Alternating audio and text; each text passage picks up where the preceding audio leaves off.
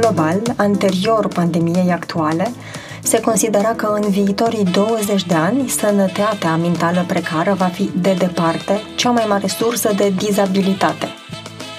Însă contextul pandemic din ultimii ani a accelerat dezvoltarea acestor probleme de sănătate mentală și emoțională. De exemplu, un studiu publicat în jurnalul Lancet a estimat că doar în anul 2020 incidența depresiei a crescut la nivel global cu 28% și cea a anxietății cu 26%, cu o creștere în Europa mai mare față de această medie globală unde se estimează că ambele provocări emoționale au crescut cu 30% față de anii anteriori pandemiei.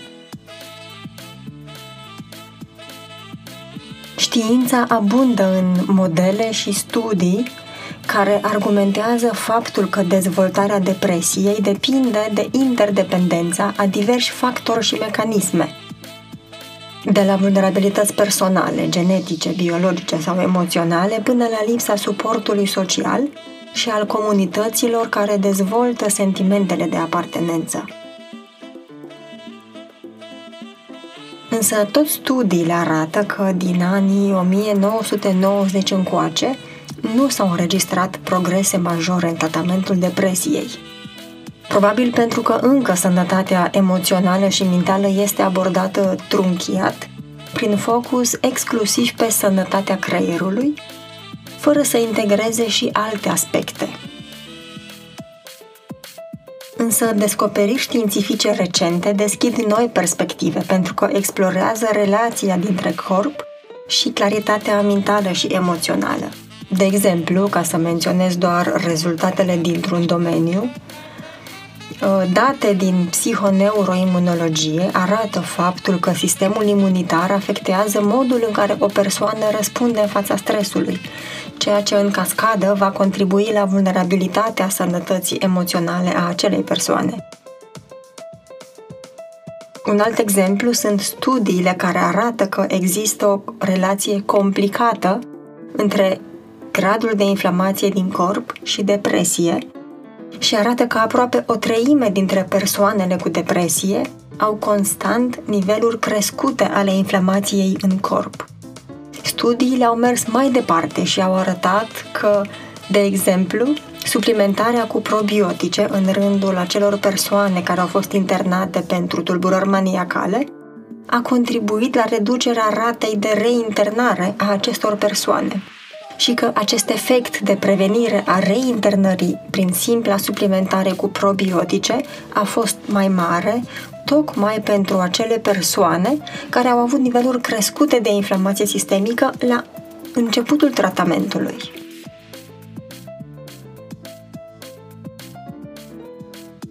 S-au spus foarte simplu, claritatea gândurilor depinde de sănătatea corpului și invers – Sănătatea corpului depinde de claritatea gândurilor.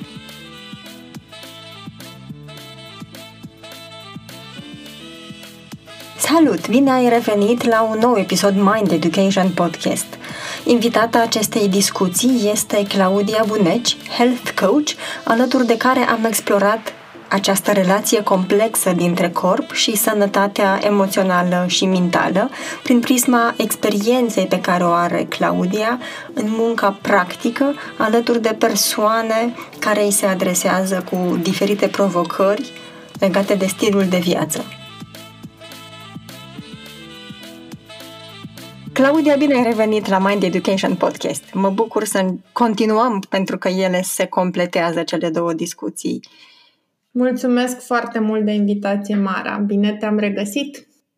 Mulțumesc că ești dispusă să împărtășești din toată înțelepciunea pe care o acumulezi citind și aplicând. Uh, și mă bucur că putem să găsim cuvinte ca să explorăm relația dintre o minte sănătoasă și un corp sănătos. Cumva mai specific vreau să discutăm despre modul în care corpul contribuie la sănătatea mentală și emoțională. Din studii, de exemplu, avem câteva ghidaje și anume că în procent de 50% calitatea vieții emoționale și uh, relația cu mintea depinde de biologie și de cât de bine putem să răspundem nevoilor corpului nostru. Așa că mă bucur să putem să deschidem această discuție și să o ducem mai în detalii. Da, și eu mă bucur, Mara, că și tu și voi la Mind Education în general vedeți în întregime că ca să fim bine în cap trebuie să fim bine în corp și na, e foarte important să lucrăm împreună ca să, ca să fie cât mai mulți oameni ok. De unde crezi că merită abordată această relație? Adică atunci când vorbim de corp, vorbim evident de somn, vorbim de uh, nutriție, vorbim de grija față de hidratare. Mm-hmm. Aș începe prin uh, am cuvintele Sarei Gottfried în, uh, în minte, care este un medic de medicină funcțională, care spunea ceva de genul să ne fie foarte clar ca să existe sănătate ca să fie un creier sănătos, tot corpul trebuie să fie sănătos. Deci să le vedem uh, separat uh, este, cum să spun, total necâștigător. Aș începe prin a enumera câteva mecanisme, să spun așa, care duc la afectarea funcționării creierului nostru subliniind că ele sunt interconectate și că ele, ele duc una la alta. Da? Deci nu sunt uh, separate. Prima dintre ele ar fi stres oxidativ, care se traduce la nivelul creierului prin neuroinflamație și care este legată inclusiv de inflamația din corp Celălalt aspect ar fi disfuncționalitățile mitocondriei, despre care am început, am început să vorbim din ce în ce mai mult. Um, mitocondria, mitocondriile sunt um, uzinele noastre de energie din celule dar nu numai atât, și dacă o să avem ocazia o să discutăm, o să detaliem un pic despre asta. Uh, și este important de știut că aceste mitocondrii se regăsesc inclusiv la nivelul creierului nostru. Aș mai enumera aici expunerea la toxine, care la nivelul creierului se traduce prin um, excitotoxicitate, ăsta este termenul. Și nu în ultimul rând, toate astea duc la ceea ce se numește leaky uh, brain-blood barrier sau o permeabilitate mai mare decât ar trebui uh, în uh, bariera asta care înconjoară creierul. Și de aici încolo, în funcție de cât timp avem, putem să explicăm lucrurile astea. Păi hai să începem cu primul. Ai spus de ai enumerat patru mecanisme prin care corpul contribuie la claritatea minții. Da. Prima despre care am amintit era neuroinflamația și această neuroinflamație face ca neuronii fie să uh, funcționeze prea încet, uh, fie să funcționeze prea repede. Ceea ce, a la lung, nu este, nu este deloc câștigător. De asemenea, ce se mai întâmplă în contextul acestei neuroinflamații este că celulele acelea care se numesc microglii, uh, care se află în jurul neuronului, niște celule care practic uh, sunt cumva parte din neuron și au grijă, este cumva ca un mediator al sistemului imun, ele încep să fie afectate. Și pentru că sunt mediatori ai sistemului imun, grija lor este în, într-un sistem bine pus la punct, care funcționează ok, este să curețe neuronul de uh, deșeurile care uh, apar prin funcționarea lui. Deci orice celulă atunci când funcționează produce deșeuri. Deci el, uh, microgrile se ocupă să curețe neuronul, se ocupă să ducă nutrienți către neuron și de asemenea să apere neuronul de diverse de diversi atacatori, să-i numim așa. Că este vorba de, nu știu, de toxine, de rezistența la insulină, despre care sper să apucăm să discutăm, uh, despre inflamația din corp care să nu ajungă la nivelul creierului. Dar de ce ar trebui să facă treaba asta și să fie ca o pavăză la neuron? Ce se întâmplă atunci când sunt inflamate, deci când sunt continuu provocate, este că ele uneori rămân cu butonul on deschis. Da? Deci, practic, inflamația e bună, e un răspuns de apărare al corpului nostru, însă asta este ceea ce se numește o inflamație acută. Când butonul de panică, să zic așa, este mereu aprins, atunci este ceea ce se numește o inflamație cronică.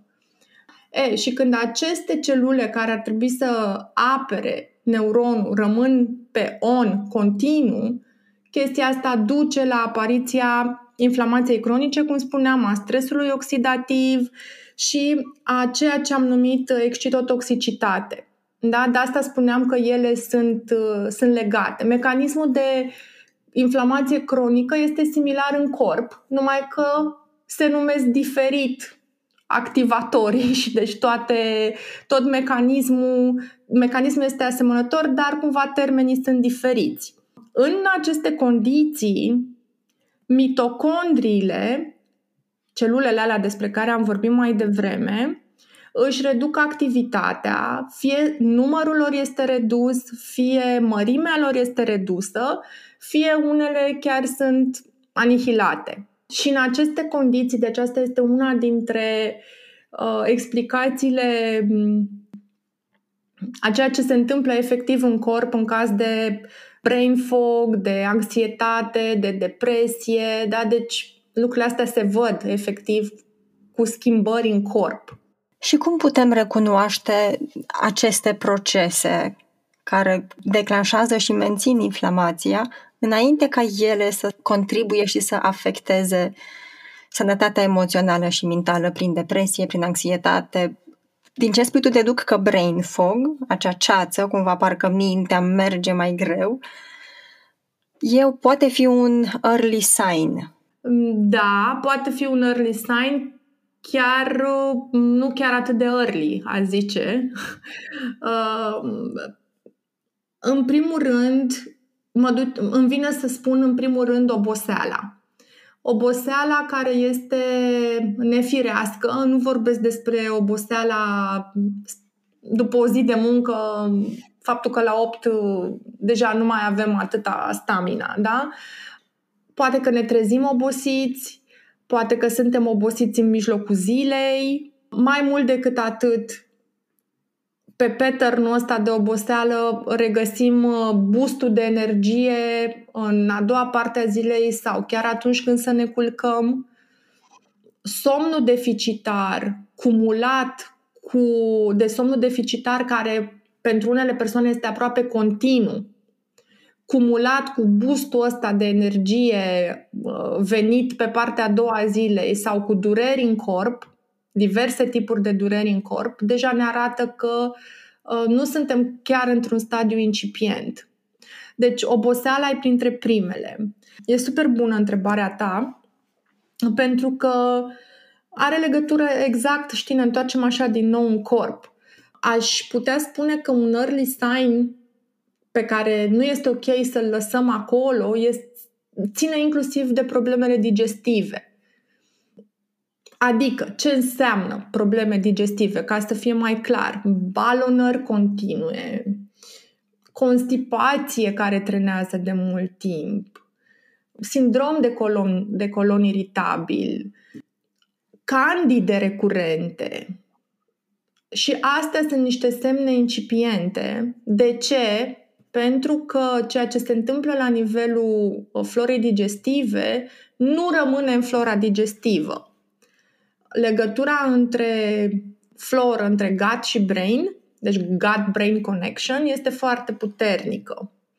Și atunci toate disfuncționalitățile care apar și trenează la nivelul sistemului digestiv sunt de examinat, de înțeles, plecând de la cauza care le generează. Și îmi vine să adaug aici intoleranțe, alergii, pentru că deja aceste intoleranțe și alergii ne arată că la nivelul florei uh, bariera există deja o permeabilitate crescută a mucoasei care este afectată, ceea ce din nou este un uh, trigger puternic pentru, un, uh, pentru a se ajunge la o permeabilitate la nivelul barierei din jurul creierului.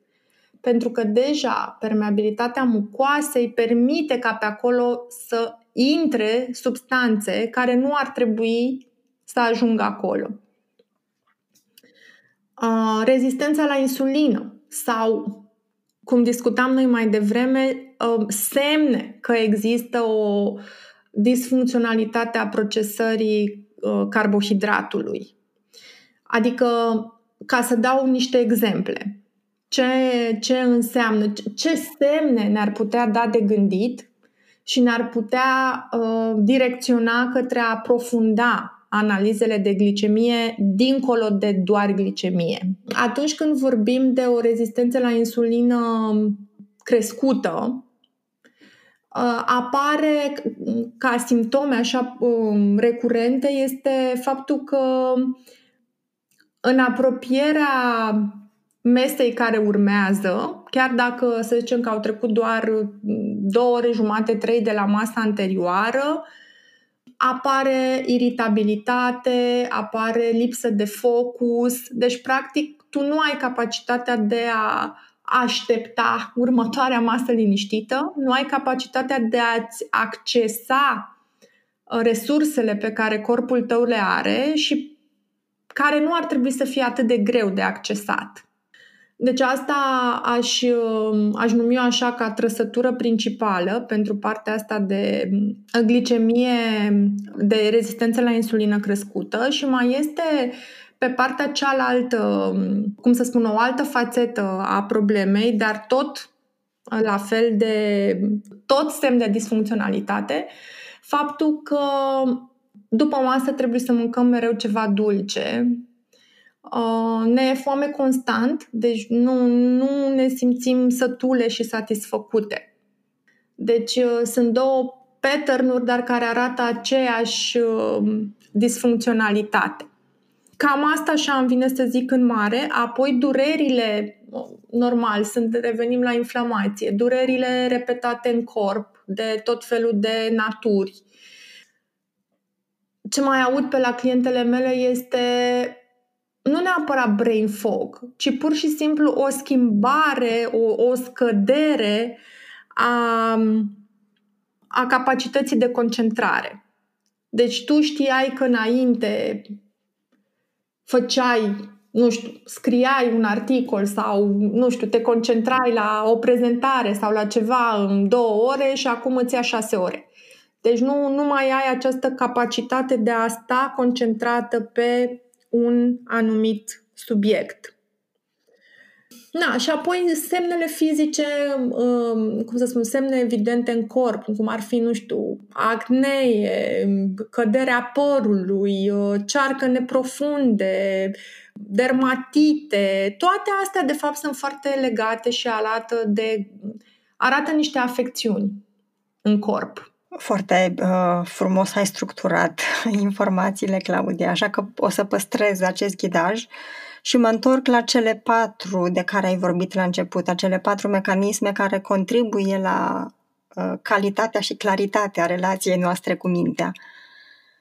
Poți să vorbești și de celelalte mecanisme? Da, o să, deci ar mai fi de menționat despre leaky brain, acea permeabilitate crescută a barierei din jurul creierului. Deci acea barieră este acolo ca să se asigure că la creier ajunge ce este nevoie să ajungă, carbohidrați, vitamine, minerale, hormoni, um, celule ale sistemului imun, da? deci tot felul de lucruri necesare pentru funcționarea creierului, dar că nu trece ceea ce nu are nevoie creierul. Toxine, uh, patogeni, uh, nu degeaba în jurul capului nostru sunt uh, o grămadă de ganglioni pentru că el grande comandante, creierul nostru trebuie păzit cu o armată serioasă, pentru că el este, adică e, e foarte important ca el să rămână întreg.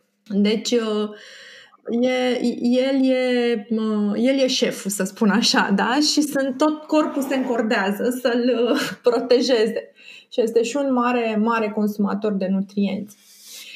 Ce se întâmplă este că din cauza unor, unor factori care se tot repetă ca agresori pe corp și ca să numesc câteva dintre acești agresori, stresul cronic, stresul ăsta din care nu mai ieșim și nu, nu întâmplător este primul pe care îl menționez, uh, dieta mm, inflamatoare, uh, toxinele care, toxinele care sunt prea multe și negestionate la nivelele inferioare, să zic așa, și care reușesc să treacă, să ajungă până acolo diversele mm, tipuri de proteine care ajung în sânge prin ceea ce spuneam, prin leaky gut și ajung să pătrundă până la creier. Deci acestea sunt niște tipuri de agresori care, fiind acolo continuu, să spun așa,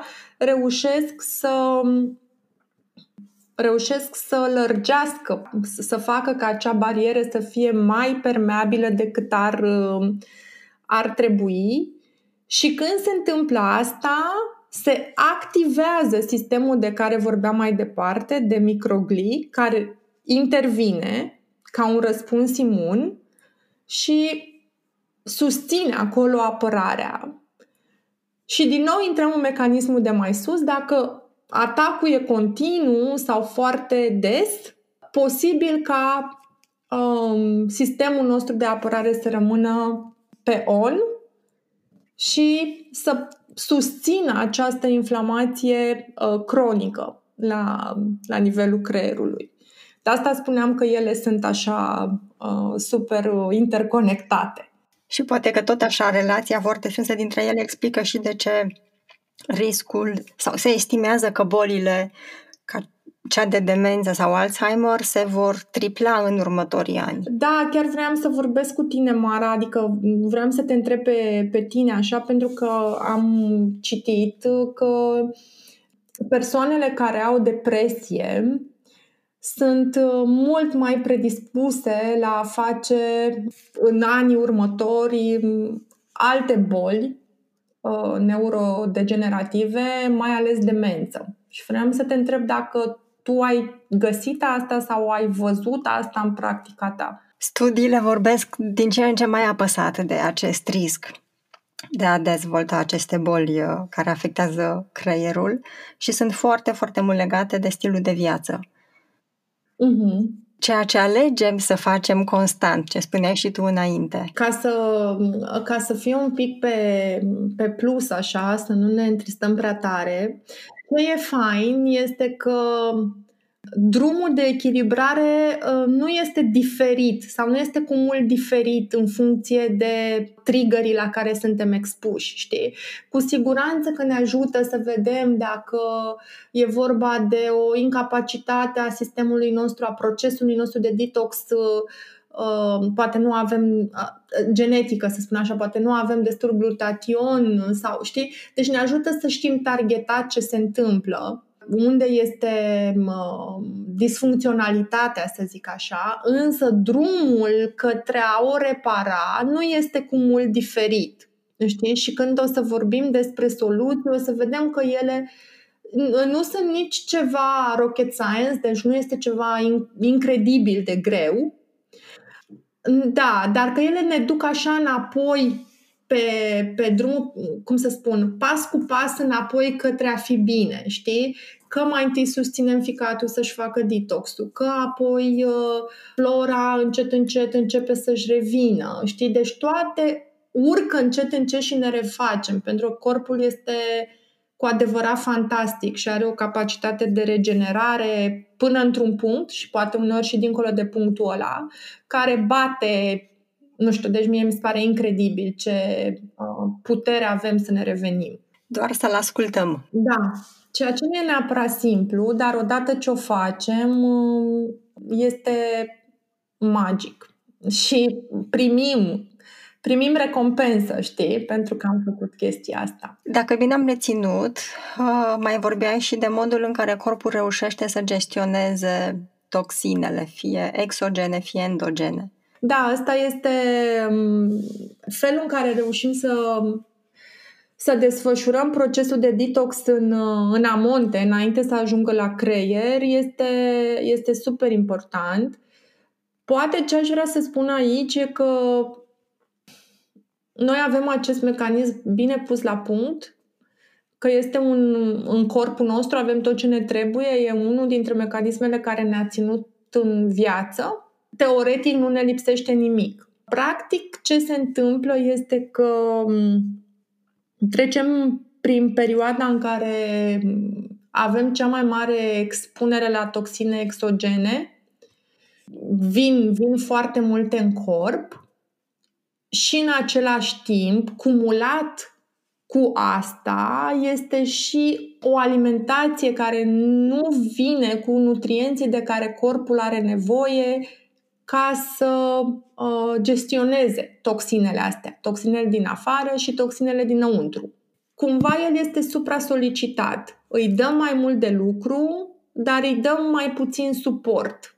Și prin nutrienți, și prin uh, alte lucruri care intervin în procesul de detox, uh, somnul, hidratarea, mișcarea, uh, relaxarea, deci uh, celelalte lucruri din stilul nostru de viață care ar trebui să susțină tot acest mecanism complex care este condus de ficat, dar care desigur nu ține doar de ficat. Uh, intervine limfa, super importantă, rinichii, pielea, flora, din nou, pentru că dacă flora nu e în echilibru, nu putem să eliminăm ceea ce ficatul a pregătit pentru eliminare. Colonul ca poartă de eliminare. Deci sunt multe alte organe din corp care intervin în acest proces de detox. Claudia, aș vrea în timpul care a mai rămas uh, să ne uităm la ce e de făcut. Cum putem să, să recunoaștem mecanismele dar să completăm cunoașterea asta de alegeri care să susțină corpul în buna lui funcționare.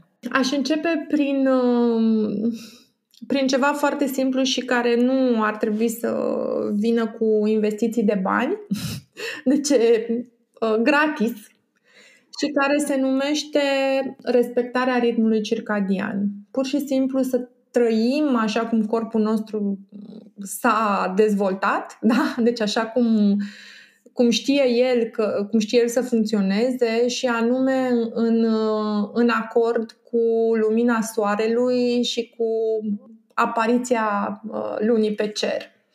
Practic, lumina soarelui este cea care influențează enorm de multe procese din corp.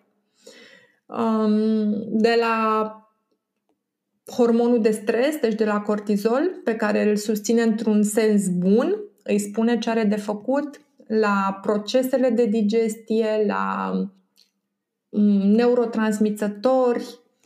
Deci, felul în care ne comportăm încă de dimineață contează enorm pentru cum ne simțim în ziua respectivă, dar și pentru cum dormim. Tot aici la rim circadian intră și somnul, care este n-am cuvinte să spun cât de vindecător pe cât de multe planuri, inclusiv pe acest plan al traumei, pentru că ne, ne lasă spațiu ca corpul să proceseze ceea ce s-a întâmplat. Uh, și aici sunt sigură că tu știi mult mai multe ca mine. Eu uh, îl știu doar din punctul meu de vedere, da? și este, ține enorm la, la somn ca aliat al nostru um, de ceea ce se întâmplă, de, de acest somn ține inclusiv, uh, din nou, mă întorc la neurotransmițători, dar nu numai, și ceilalți hormoni, um, leptina, grelina, inclusiv hormonii sexuali, așa cum hormonii sexuali la rândul lor susțin un somn de calitate. Da? Ele sunt din nou în, în legătură și nu le putem privi, adică nu pot să răspund la întrebarea cum să scap de pofta de dulce de la ora 4, uh, atât de simplu.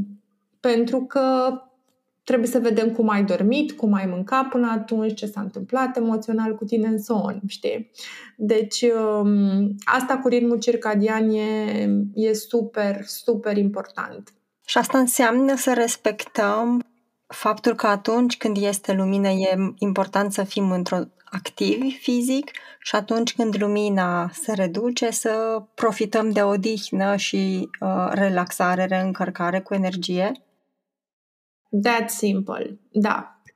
Pe foarte scurt, da. Dacă ar fi să punctez niște lucruri aici care țin, care sfaine la ritmul circadian, uh, mai ales vorbind uh, așa în lumina sănătății creierului, Uh, foarte important de ieși la lumină naturală în prima oră după ce te-ai trezit, dacă ai acest uh, pattern de anxietate sau depresie. De ce atunci? Pentru că fix atunci uh, să ții ochelari deschiși, chiar dacă e întunecat afară, deci nu cu ochelari de soare, dacă e lumină, pentru că asta influențează cortizolul, care în general în, și serotonina, care în depresie și anxietate sunt scăzute. Da? Deci atunci, practic, îți iei doza atunci când ai nevoie. Ar mai fi un mic dejun uh, echilibrat, care la fel uh, joacă un rol important în, uh, în această. pentru a avea energie pe zi și pentru a, a intra cu bine în ziua. Știi? Deci nu e același lucru dacă mâncăm un croissant cu cafea, cu o cafea cu lapte, sau dacă mâncăm un ou cu o felie de pâine integrală și cu niște sfeclă. Deci corpul se simte complet diferit în cele două situații, mai ales dacă ele sunt peripit. Da? Pentru că, că mergem într-o vacanță 3-5 zile, nu o să strice ce am făcut noi 80%, de, 80% din timp. Ce mai contează? Mm, tot așa din punct de vedere a ritmului circadian și cumva includ și din celelalte lucruri, știi, din celelalte uh, aspecte care, pe care să le bifăm ca să fim bine, știi. Contează ca prânzul chiar să existe și să fie masa principală a zilei și să fie din alimente cât mai simple, adică cât, pe care să le recunoști cu ochiul liber. Deci nu lasagne, nu chestii super întortocheate, și tot așa o să dau un exemplu că poate, poate ajută pur și simplu să le vedem, chiar dacă este un podcast, să, să fie vizual. Poate să fie un pește gras, chiar dacă noi nu stăm la ocean. Poate să fie, uite, de exemplu, un somon, dar de, o fermă, de la o fermă bio sau de captură, sau o scrumbie, dacă vorbim de un pește local, cu uh, niște uh, cartofi dulce, să spun, și cu niște brocoli sau în loc de cartofi dulce cu niște orez. Asta ca să nu merg așa mm, în niște alimente prea complicate și să ne gândim din start, a, nu este super complicat, nu e pentru mine. N-am zis nici chei, nici măcriș, nici Poate să fie până la urmă și niște dovlecel acolo. Important este să fie niște legume sau niște salată. Fiecare uh, de unde pleacă. Apoi, cum ai spus și tu, Mara, super ok, să rămânem activi pe durata zilei. Deci noi nu suntem făcuți să stăm 10 ore la laptop. Corpul ăsta e făcut să meargă și mișcarea este unul dintre cele mai Uh, puternice pastile, ca să o numesc așa, uh, de reactivare a creierului. Da? Deci de sănătate mentală, atât în prevenție cât și în tratament. Deci să ne mișcăm de-a lungul zilei, că ne punem remindere, că avem un col afară, efectiv. Ok, nu apuc. Am un col simplu, mi-au geaca pe mine și mă duc afară.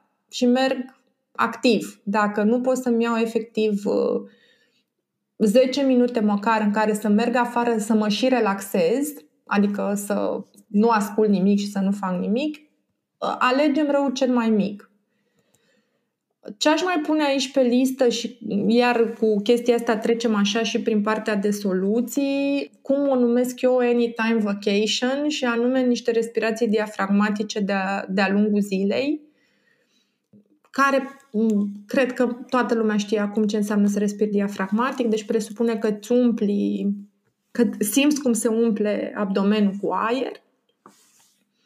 Dacă reușești să le faci afară, e perfect. Dacă reușești să le faci dimineața când ieși afară la lumină, e perfect. Dacă reușești să faci seara, e minunat. Dar zice că e minunat oricând și este una dintre cele mai la îndemână soluții să ne activăm nervul vag, care este legătura între cele două creiere pe care noi le avem, creierul din intestin și creierul el grande comandante, cum îi zic eu.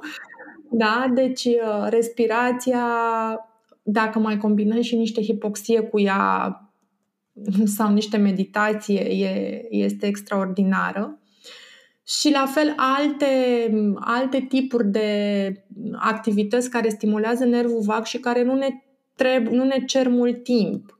Uh, nu știu, să cântăm un cânte care ne place tare în timp ce dansăm 5 minute între niște zoomuri. Însă atunci când bați din palme, îți stimulezi nervul vag. Mai există o chestie care se numește mm, foam, e așa o, o rolă de prin care îți poți întinde spatele, eu am. și am întâmplător că atunci când am primit-o nu știam ce e, pe urmă pe urmă mi-a tot apărut prin research-uri. Deci sunt uh, mici, mici ritualuri care te, te readuc în corp, care îți dau acea, acea, cum să spun, relaxare și acea uh, și care ne ajută să ieșim din uh, fight, flight, freeze și să intrăm în rest and digest. Claudia, foarte multe resurse uh, ai pus la dispoziție, îți mulțumesc. Cu mare drag. Un gând de final, o idee cu care ai vrea să rămână cei care ne ascultă după această discuție foarte densă în informații și în recomandări. Care ar fi? Ar fi să persoana care ne ascultă um, să-și aleagă acum una dintre ele, maxim două, pe care să le pună în aplicare de azi. Să își propună oricare dintre ele, să mai pună o mână de legume în plus, să iasă afară, să se culce mai devreme, să închidă laptopul seara, oricare și să fie consecvent cu ceea ce alege și să vadă cum se simte ce se întâmplă efectiv în corpul lui când face această schimbare. Ce feedback are de la corp și dacă merită să mai pună alta sau nu, mai încolo. Da, Claudia, mulțumesc foarte mult. M-am bucurat mult să ne reauzim și sper să mai conturăm și alte discuții. Pentru mine a fost doar începutul unei lungi, unui, unui lung șir de alte întrebări și sper să le putem contura marea cu mare drag, să fie de folos și oricând, oricând cu drag. Podcasturile Mind Education sunt o declarație a misiunii care credem noi, cei de la Mind Education, și anume să contribuim la o lume mai bună, mai echilibrată mental și emoțional.